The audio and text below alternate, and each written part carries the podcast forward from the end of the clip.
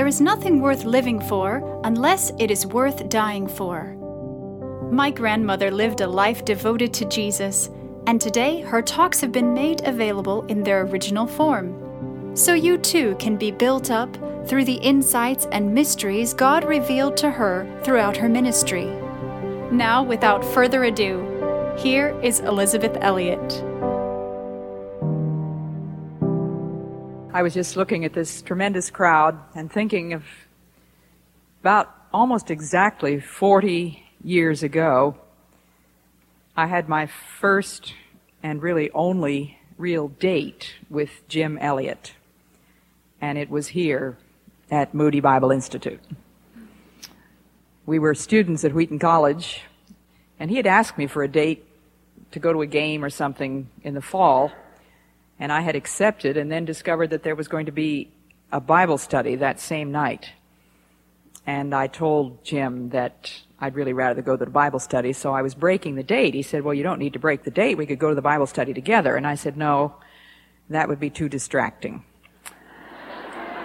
so everybody in the dormitory thought I was really out of my tree because Jim Elliot was a very desirable young man who never asked anybody for a date. I seemed to be the first person he had ever thought of asking. So I blew my one and only chance, I thought, and then at the end of April, I think it was, in 1948, he told me that there was a missionary conference at Moody Church. And he would like me to go to that to hear one of the daughters of the very famous missionary to Africa, C.T. Studd. So I was thinking of that and how long ago that was, and yet only yesterday, and how little I could have imagined that I would be speaking to a group of people like this. And I probably would not be here today if it weren't for having married that man named Jim Elliot five and a half years after that memorable date. Before I begin my talk, actually, I'd like to mention a little booklet which my husband will have at a special table. It's not going to be at the regular book table with the book, Moody Bookstore. It's the little red booklet. If you can remember the title, it is Sex is a Lot More Than Fun. But if you can't remember the title, just say the red booklet. Sex is a lot more than fun. It is for children between the ages of 11 and 16. How many here know and love somebody in that age bracket? Three or four of you. Kids between 11 and 16, I think, are at a, in a crucial age, especially in these days in which we live, and it was my hope and desire to be able to write a little booklet which would help them to see that there are some very good reasons for preserving that priceless gift, which you can only give once the gift of virginity. I do want to mention a little bit about my latest book, which Joe explained is not available, but you can order it. It's called A Chance to Die, and I was thrilled when I was given the opportunity to write that book because it is about a woman who provided for me throughout most of my life. I came upon her writings when I was 14. She provided for me what nowadays people would call a role model, but for me, she was much more than that. She was really a spiritual mother. Her name was Amy Carmichael. She was a missionary from Ireland to India, where she spent 53 years without a furlough. She was given an amazing work for children, little girls who had been rescued from temple prostitution, and little boys rescued from homosexual practices connected also with the dramatic societies of the Hindu temples. And she became the mother of literally hundreds, probably thousands of Indian children. Her, one of her favorite sayings was, if anything cuts across your own will, your tastes and preferences, see in that thing a chance to die.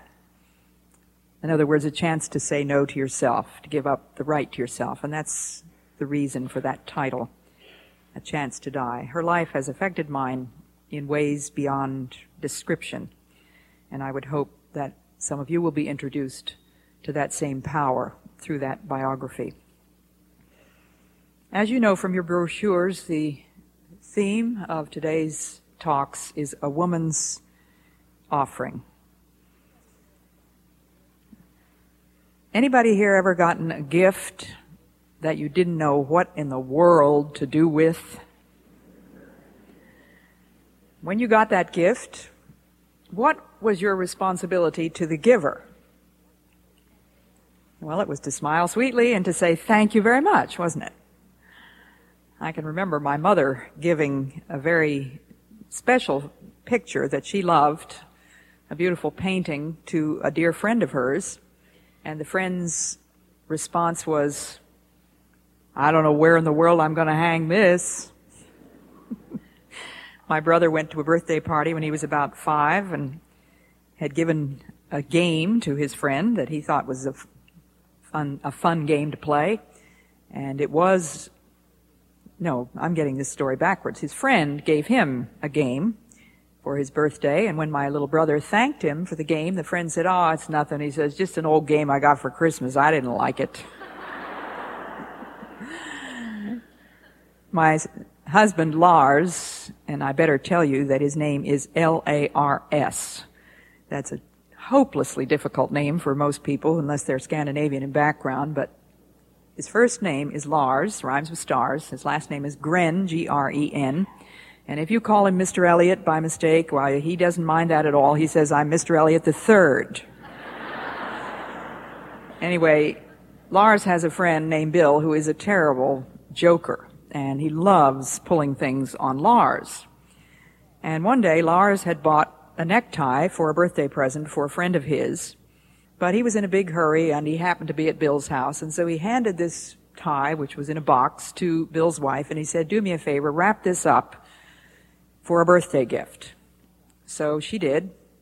He took the tie to the birthday party or whatever it was, and to his utter discomfiture and astonishment, when his friend opened the box, there on the top of the tie was a Christmas tag with Merry Christmas to Lars from John.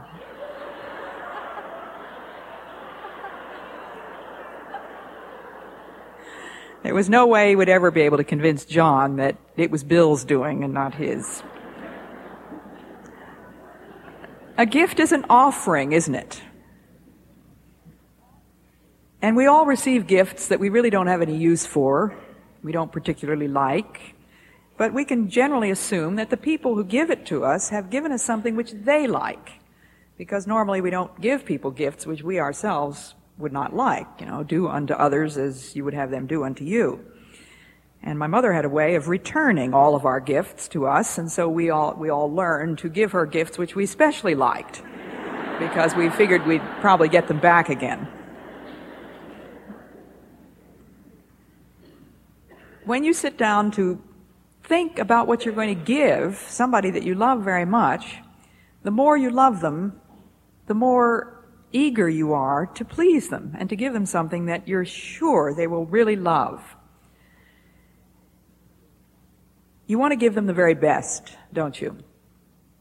And Amy Carmichael, in her story, tells of the death of one of her beloved little babies, she, in those years of raising literally hundreds of children, there was a time when the family numbered 900 children, or 700 children plus 200 workers. She lost many of those babies, and she tells about one particular, particularly beautiful little girl named Indranila. And Indranila was loved by everyone. She was a baby just learning to walk, and whenever she would join a group of children, the children would clap their hands and hug her. And they just, the, the different little cottages around the mission compound would vie for the privilege of having Indranila come to play with. These would be children three or four or five years old, but they loved to have this little baby come. And she had a bright smile for everybody. She was lovable and huggable and much more huggable than some of the other children. And that little child died.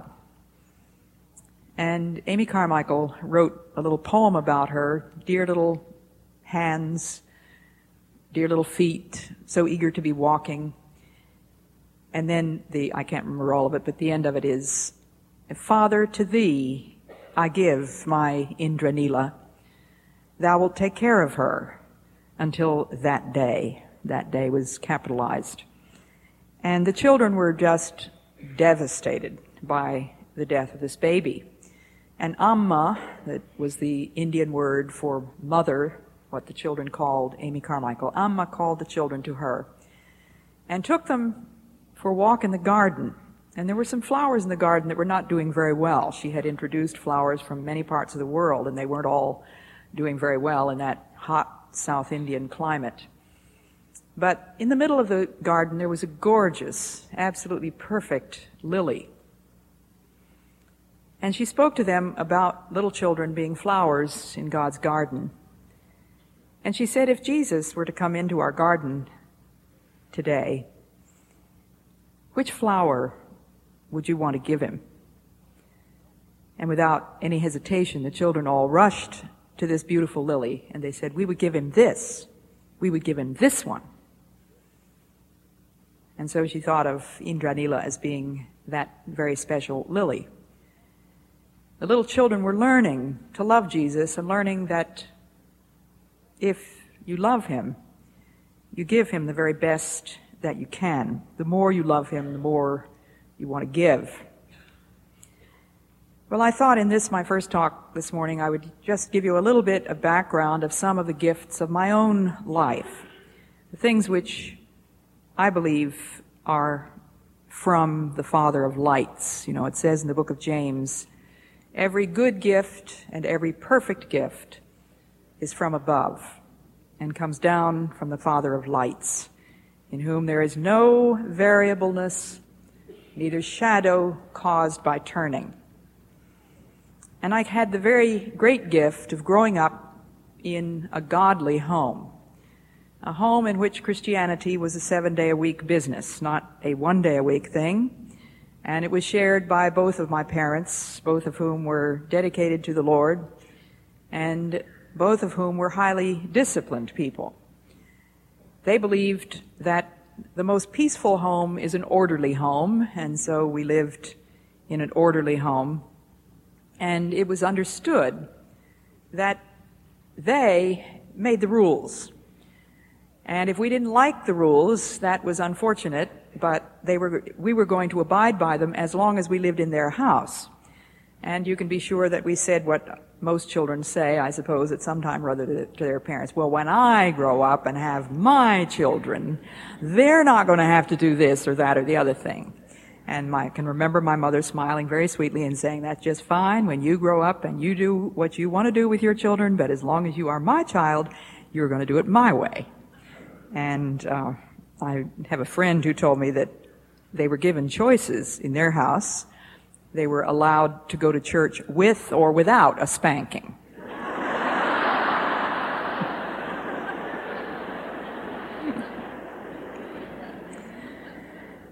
We had parents who loved us enough to say no.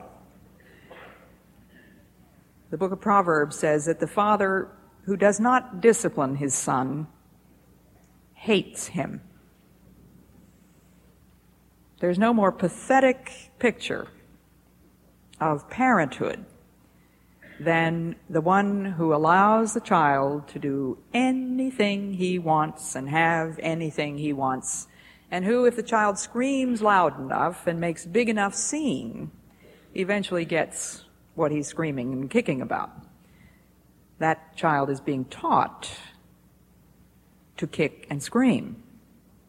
Because once he gets rewarded for having done that, then he is being trained to do it, isn't he? And when you see a, chi- a, a parent who tells a child 19 times, to do something that the child is not doing, then you can see that here is a parent training the child to disobey. I sat in an airport not very long ago and waiting for our luggage to come around in the carousel, and the carousel hadn't started moving yet, and there was a little two-year-old whose mother was sitting right beside me, and the child was climbing onto the carousel. Well, of course, there's a big sign there, do not step on the carousel or something. And the mother was saying, Jennifer, come here. Jennifer, don't get up on that. Jennifer, I said, don't get on that. Jennifer, you could get hurt. Come here, Jennifer. Jennifer, get down. Jennifer, that thing is dangerous. Jennifer, would you come here, please? Would you come here for mommy? And on and on and on. And so finally, the mother gets up with a great sigh, walks over, picks up the child, says, Jennifer, come over here and play. Picks her up bodily, carries her over, puts her down. Two seconds, Jennifer's back on the carousel. Jennifer, don't go over there. Jennifer, come back. Jennifer, come here, would you? Jennifer, you might get hurt. It was all I could do to keep my mouth shut and keep from saying to that mother, there is another way. It's a very simple way. But of course, that child is already two. And as my mother used to say, if you haven't gotten obedience by the time the child is 18 months, it's too late. Now, you mothers whose children are 18 months old, you still haven't gotten obedience, don't despair. If your child is four years old, don't despair. There's a wonderful method, just a little switch, maybe about 18 inches long. You can pick one off the bush in the backyard. You can have one handy in every room, as my mother did. She kept it over the door, kept it over the doorpost, the lintel of the door. And you know, people get the idea sometimes when I tell about my childhood that I lived in such a horribly strict family. I had a young a man come up to me after I'd spoken one time and he said, "Wow," he said, "Am I glad I'm not your brother?" And I said, why? I mean, I was just totally baffled. Well, he said I could never have survived the kind of rigid regimentation and discipline that you had to survive. Well, of course, what I had forgotten to tell about was all the fun and the laughter and the freedom and the peace we had because the home was ordered and we knew where the lines were drawn. We knew what was expected of us and we were therefore secure. The most secure child in the world is the child who knows what is expected and he knows where the line is drawn and my father used to say, if you shift the line, what do you succeed in doing? Nothing except shifting the battle. Because the battle will be wherever you draw the line. And so as soon as you shift the line, you're going to have the same battle there. You might as well not shift it. Anyway, my mother let us know early that she spoke once. If we had been getting on the carousel, she would have said, Get off the carousel. Only once. And what's next? Well, my daughter, who has five children, carries one of those switches in her purse. And that's next. So if the child learns that very early, it doesn't get used very much. I remember when the first time my mother took care of my daughter Valerie for one weekend. We had been living in the jungle of Ecuador and we came to the States, and so my mother really didn't know this child very well, and she was just about two, and I had to go away for a weekend. So when I came back, one of the first things my mother said to me was, Has this child ever been spanked? And of course, right away, I thought, oh dear, she's been a terrible child this weekend. Mother said, no, she's been an absolute angel, except for one time when I needed to spank her. And she said, it broke her heart. She said, I just got the impression she must have never been spanked in her life, not because she was being naughty, but because she hadn't had very many spankings, and that was the very reason, because I had been trying to do what my mother had done with us, to teach them soon enough. And I tell you all this because I consider it one of the gifts of my life that I had the kind of parents who loved us enough to make us obey. Because it is much easier for me to believe that when God disciplines me, which he has to do very often, he does it not because he hates me, but for the same reason my parents did it because they love me. That's what it says in the book of Hebrews. Whom the Lord loves, he rebukes and chastens. And some of you may have been tempted, as all of us have, I guess all of us have been tempted to say, Lord, I don't know why you're doing this to me, whatever it happens to be that's tough right at the moment. And the answer is always the same. The answer to that why is because I love you. Because I love you. God wants to give us the very best because He loves us, just as When we want to choose a birthday present for somebody that we love, we want to give them the very best. But it is a hard lesson, isn't it? It's one that takes us a lifetime to learn. Here I am at the age of 61. I still have a long way to go. And God has been working on me all my life because He wants to shape me into the image of His Son. And if we are going to shape an image, it takes a hammer, a hammer, and a chisel, and a file. And some of God's dealings are hammer blows, and some of them are the chips of a chisel, and some of them, most of them, are just that filing away to get the rough corners off. That irritating thing in your life, that irritating person that just grates on you and rubs you the wrong way. God's file. It is a demonstration of love because God will not settle for willfulness and disobedience and pride because it's the route to destruction. And every good parent wants to teach the child to be a good person, a good boy, a good girl, a good man, a good woman. Because it's the route to peace, not to destruction. And I have a very wise friend named Barb Barb lives in Tucson, Arizona, and their house is right on the edge of the desert. And she is a very wise mother. I've watched her with her children. And Lars and I had breakfast with her one day. We invited her to the motel where we were staying for breakfast. And to my dismay, she came in with her three year old child. And I thought, we really wanted to have conversation with Barb. It is absolutely impossible to have conversation with a mother who has her three year old child with her, 99 times out of 100. Well, this was the hundredth time because we had no problems at all. Barb had brought along some toys, some crayons, some books, and little Katie was perfectly behaved during the meal. When the meal was over and the adult conversation began, there wasn't anything else to do. Barb took out of her purse these things and Katie amused herself for a while. Well, when she had finished amusing herself, she then dived into her mother's purse and pulled out a black felt marker. And her mother, with just the sweetest, calmest way, just turned to Katie and she said, Katie, dear, that is not a choice. These are choices. And she took out a few more things from her purse. And so I said, I commented at the end of this meal how beautifully behaved this child was. And I said, Tell me, how did you do it, Barb? So she told me this one story, just as an example. I said, Give me an example. She said because they live on the edge of the desert, it's pretty dangerous. There are Gila monsters and scorpions and snakes and all kinds of things in that desert. And so the children have to learn where they can play.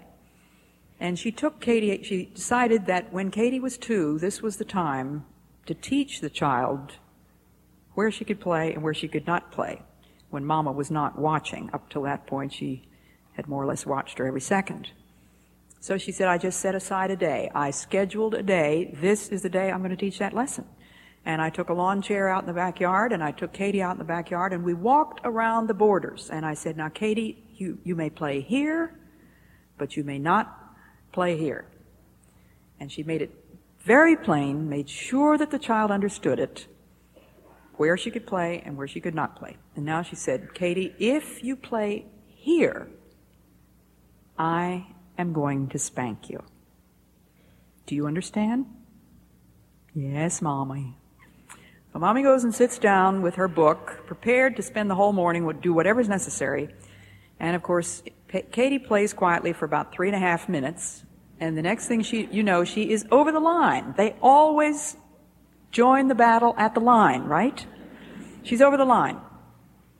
Barb does not scream at her. She doesn't jump up in anger. She quietly gets out of her chair. She goes over and she said, Excuse me, no, she didn't get out of her chair. She said, Katie, come here, please. Well, Katie had already learned that lesson, which the little girl on the luggage carousel had not learned. Katie came. Barb took her on her lap and she said, Katie, I see that you have chosen a spanking. And she proceeded to administer that spanking. And of course, Katie cried And Barb cuddled her and loved her, and she said, I spanked you because I love you. Now, does any child believe that? Never. Did your mother and father ever say to you, This hurts me worse than it hurts you? And did you believe that? Not for a second. But when you become that mother, you know what your mother was talking about. And so she hugged her and she cuddled her and she said, I do love you, Katie. Now we're going to go along that line again. And they did it again. And I don't know how many times Katie chose the spanking, but I don't think it was more than two. That lesson was learned. God will go to any lengths to bring you and me into order, under obedience. But we still have the freedom of will to choose, don't we? We can never make a child choose the good. We can do all kinds of things to make it easier for him to do the good than the bad. And that's what a mother and a father are, here for. But we cannot force the will to do the good. So I thank God for that gift of my life of a home where love was the other side of obedience. Obedience was the other side of love because that has helped me in my spiritual life. The second thing that I'm very grateful for, and I could go on for about 12 things, I'm not going to do that this morning, but I've tried to think of some of the outstanding lessons which have helped me so much in learning to walk with God. And that was surrender. The lesson of surrender is a primary lesson for every Christian. You have to teach your child to give in, to give up, to give out. This child is born totally selfish. And the job of the parent is to break down that selfishness and to teach that child to think about somebody else for a change instead of himself. He has to give in to his mother's orders or his father's he has to give up his toys when his brother or sister wants to play with them, and he has to give out to other people. I can remember hearing my four year old grandson say to my two year old granddaughter, Elizabeth, you may play with these cars, but you may not play with my equipment. He was crazy about heavy earth moving equipment. He had backhoes and diesel tractors and all kinds of things, toys, and he was willing to share certain ones, but not all of them. And I don't think his mother made him share all of them. I don't think it's necessary to make the child share everything when some toys are appropriate for a younger child and some are not. We won't get into that. But I want to read you a passage from 2 Corinthians 4, which to me is, is of the essence of the message of the cross. That's a nice sound, all those Bibles. When Lars and I walked into the restaurant in the hotel this morning, we saw just a whole crowd of very beautiful, very well dressed black ladies. And I thought, now I wonder if any of them could be going to the conference at Moody. And we didn't know, but we was, happened to be sitting near the cashier and we noticed one after another lining up to pay her bill, and I saw so many great big old Bibles. And so finally, Lars got up and asked them where they were going, and they said, well, they were going to Moody. So it's nice to see you with Bibles. Verse 11, 2 Corinthians 4, says, continually while still alive, we are being surrendered into the hands of death for Jesus' sake. Now, can you imagine giving a verse like that to somebody who really didn't know the Lord and was asking you what Christianity was all about? You wouldn't get a whole lot of recruits, would you? There's not going to be a stampede to follow someone who dishes out that kind of statement. But what is the symbol of our faith? The symbol of the Christian faith is a cross, a symbol of sacrifice. Jesus, when he stretched out his arms on the cross, allowed what the Bible calls wicked men to drive nails through the hands that had made the universe. Did he have to do that? Did he have to do that? Well, in one sense, the answer is yes. Because he loved us. Because God is love, and he cannot do anything that doesn't come out of love. And anything at all which love requires, God has to do. Because that's what he's made of. He surrendered himself into the hands of finite, foolish, sinful men for you and me. That's why we're here. Christians are not perfect, they're just forgiven. That's what we are. A bunch of forgiven sinners. But we could not have been forgiven if he had not surrendered himself. And it says in Philippians 2 he was obedient unto death, even the death of the cross. So if you and I are going to follow him, as the Apostle Paul did, and the Apostle Paul is the one writing these words that I just read to you, we too have to be surrendered into the hands of death. Now, this is powerful stuff. This is pretty profound theology. And I'm not a theologian, and I don't claim to be a theologian, and you didn't come here for a theological lecture this morning. But there isn't any way we can talk about Christianity at all without talking about theology, because theology is the study of God, isn't it? And among the gifts of my life are the lesson of surrender, is the lesson of surrender, which particularly came to me with great power as a small child a young missionary woman who was on her way to China and was a graduate of Moody Bible Institute stayed in our home. Her name was Betty Scott. I remember rather dimly her being there. I suppose I was four or five years old. She went to China. She married another graduate of Moody Bible Institute, John Stam. And John and Betty Stam were captured by Chinese communists they were stripped, nearly naked, marched through the streets of a Chinese village, and Betty was forced to watch while they put John's head on the chopping block and chopped it off. And then Betty Scott Stam herself knelt at the chopping block and they chopped hers off. Now you can imagine, as a little child, I think I was eight or nine, when my father brought home the newspaper with that story. This lady had been right there in our living room. Why did that happen? Well, because of wicked men. And the God who had allowed his own son to be nailed to a cross sometimes allows things like that to happen. Terrible things. But John and Betty Stam, before they ever went to China, I'm sure here at Moody Bible Institute, perhaps long before they ever came here, they had surrendered their lives to Jesus Christ. And they said, Lord, anything you say, I'll take it. I am yours. All the rights are yours. Do anything you want with me.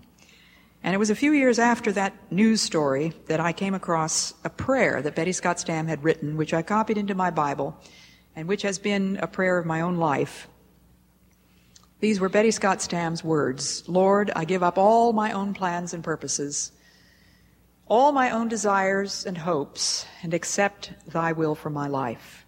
I give myself, my life, my all, utterly to thee, to be thine forever.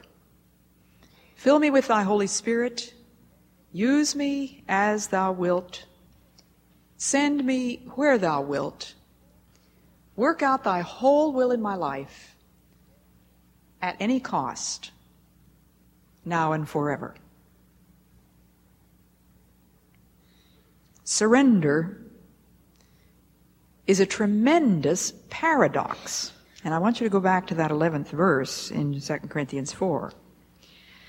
Paul explains why we are being surrendered into the hands of death. For Jesus' sake. So that what? So that the life of Jesus may be revealed in this mortal body of ours. The life of Jesus was revealed to me in an unforgettable and an absolutely permanent way because of the death, the literal physical death of Betty Scott Stam. I began then, at the age of eight, to have an inkling of what discipleship means, what sacrifice means, what it means to follow Jesus Christ. And when I was 12 years old and prayed that prayer and said, Lord, you can have my life and you can do anything you want with it, with it at any cost, it was because that lesson had been borne home to me, not only by the life of Betty Scott Stam, but by the lives of many other missionaries that I knew about through books and the stories of my parents who had also surrendered themselves to death. Now I'm looking at a room full of women this morning, close to 2,000 of you, I guess. And it's very unlikely, I suppose, that anybody here is going to have his head, her head chopped off.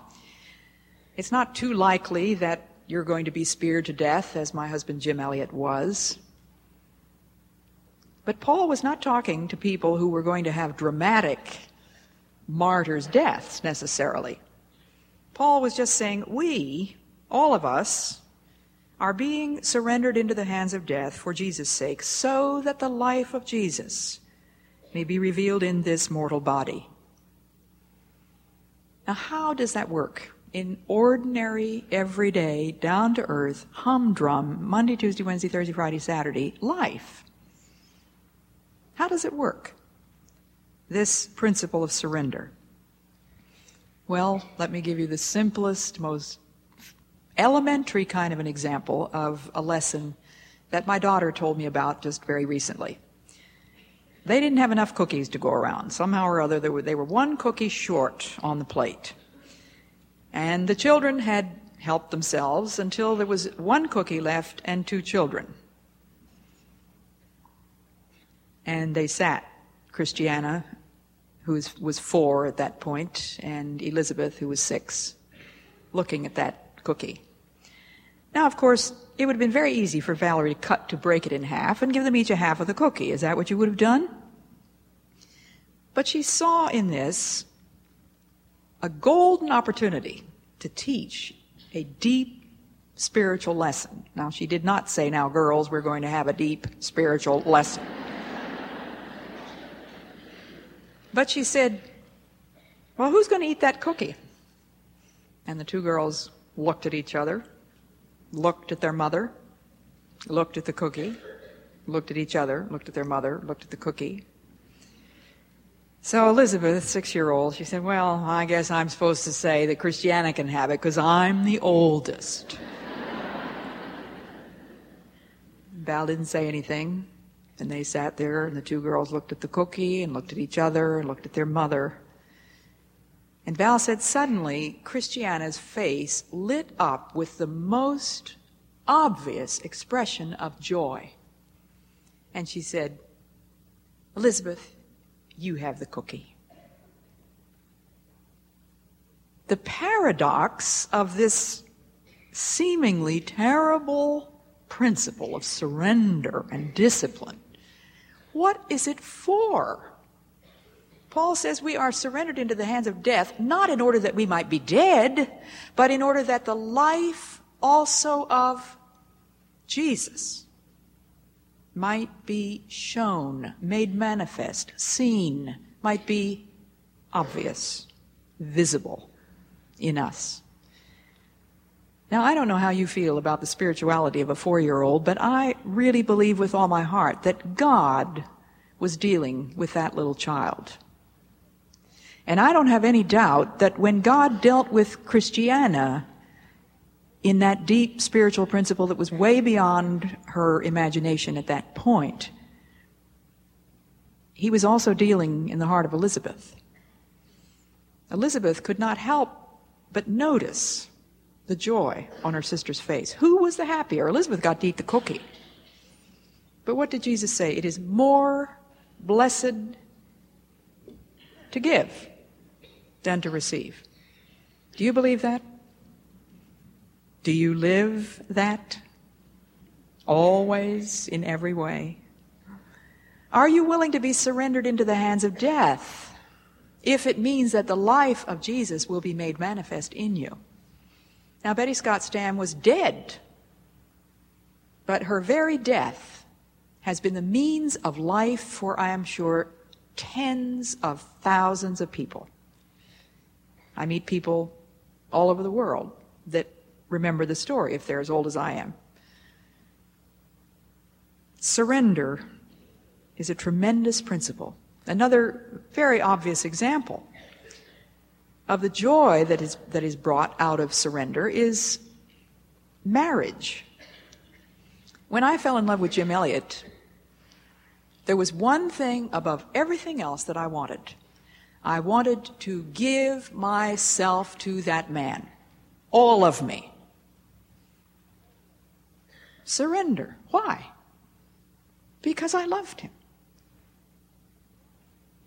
And unless a bride is prepared when she walks down that aisle to give up everything herself, her body, her name, her parents, her home, her background, maybe her geography, she may have to move someplace else.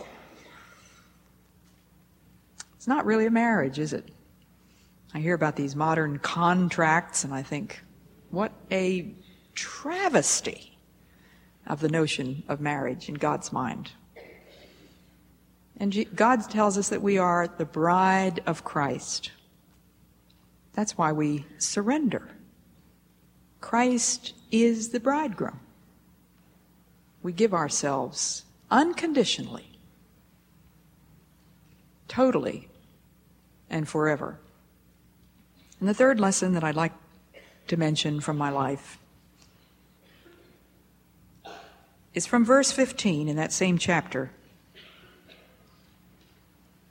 And here is a phrase that'll blow your mind. It is for your sake that all things are ordered.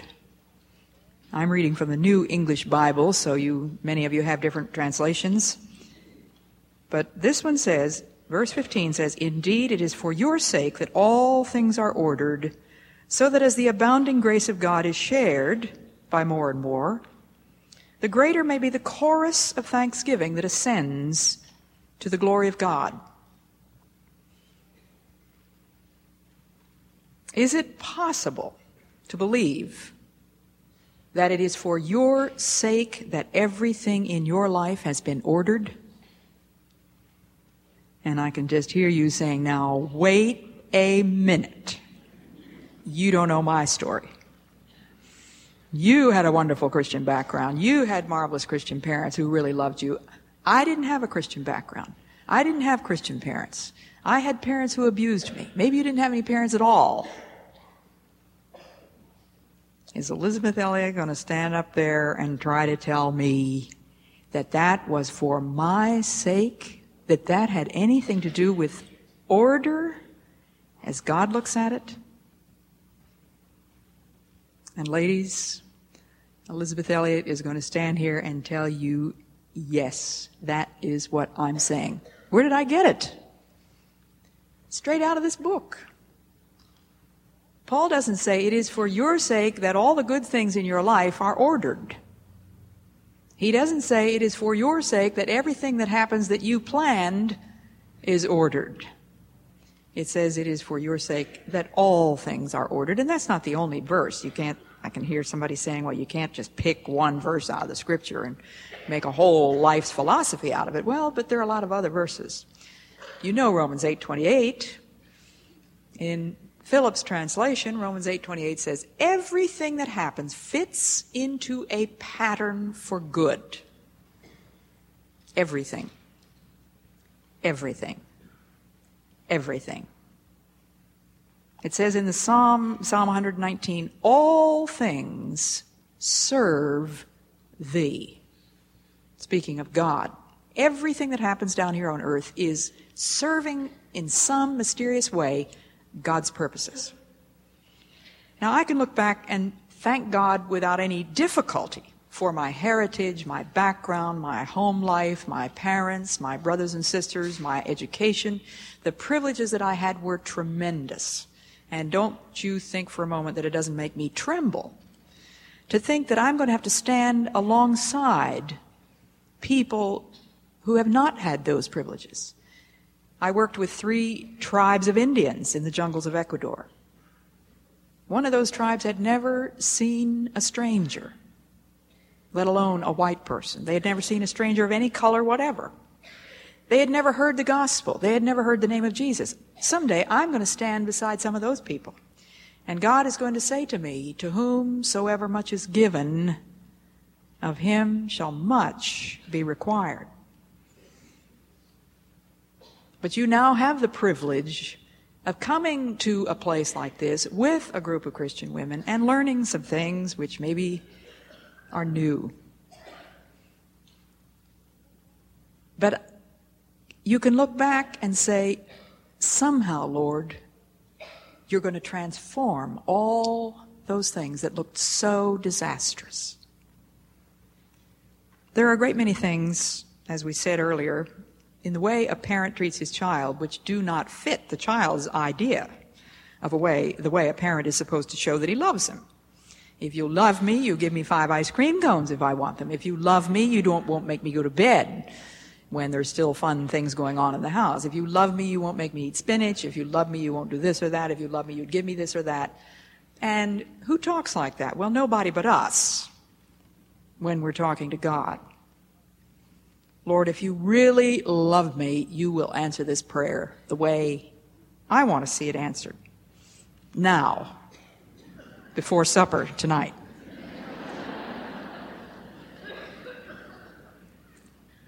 But it says here that everything is for your sake.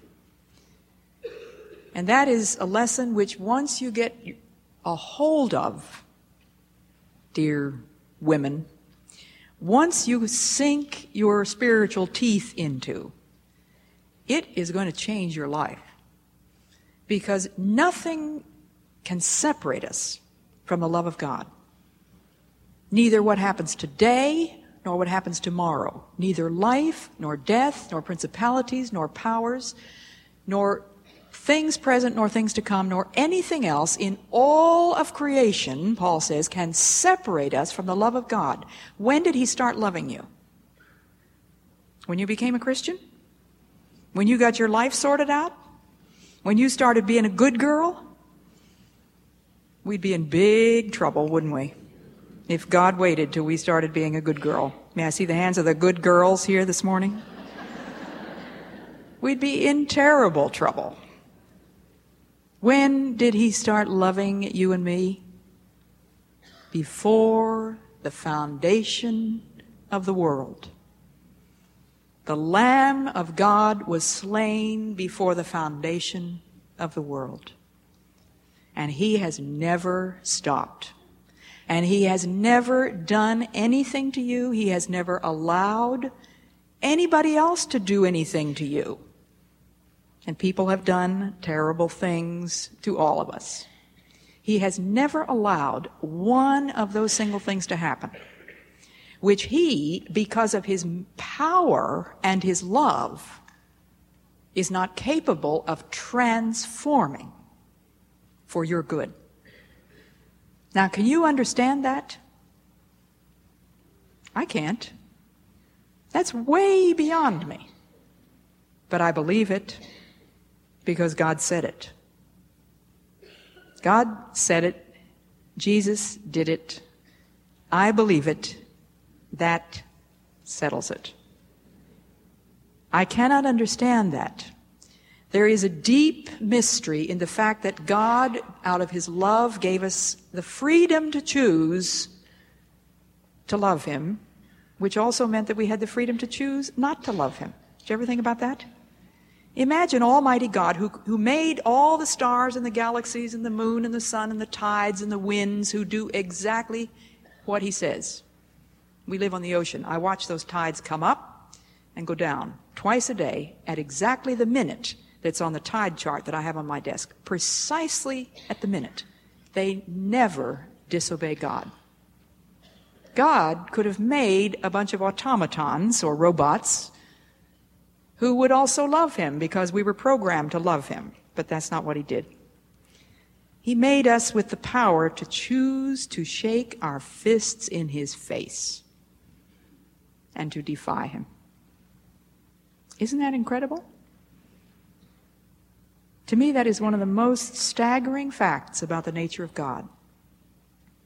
Because he wanted me to choose to love him. and everything that happens in my life. Because he loves me and because he has infinite power, he can transform into good. Where, what does it say in Romans 8:28? To those who love God. You can still defy him, and your life is going to be a mess. But if you want to choose to love him, then you will see how things are beginning to fit into a pattern for good. You're not going to see it all, don't imagine for a moment that God's going to show you the whole pattern. Not till the loom is silent and the shuttles cease to fly will God unfold the pattern and explain the reason why. Three lessons from my life, which I would hope will be lessons that you can see working out in your own. Number one, love and obedience. Number two, surrender. Number three, for your sake, all things are ordered. God bless you.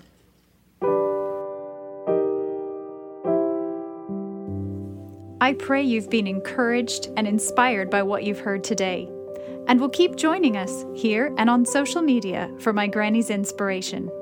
Until then, remember, the eternal God is your refuge, and underneath, are the everlasting arms.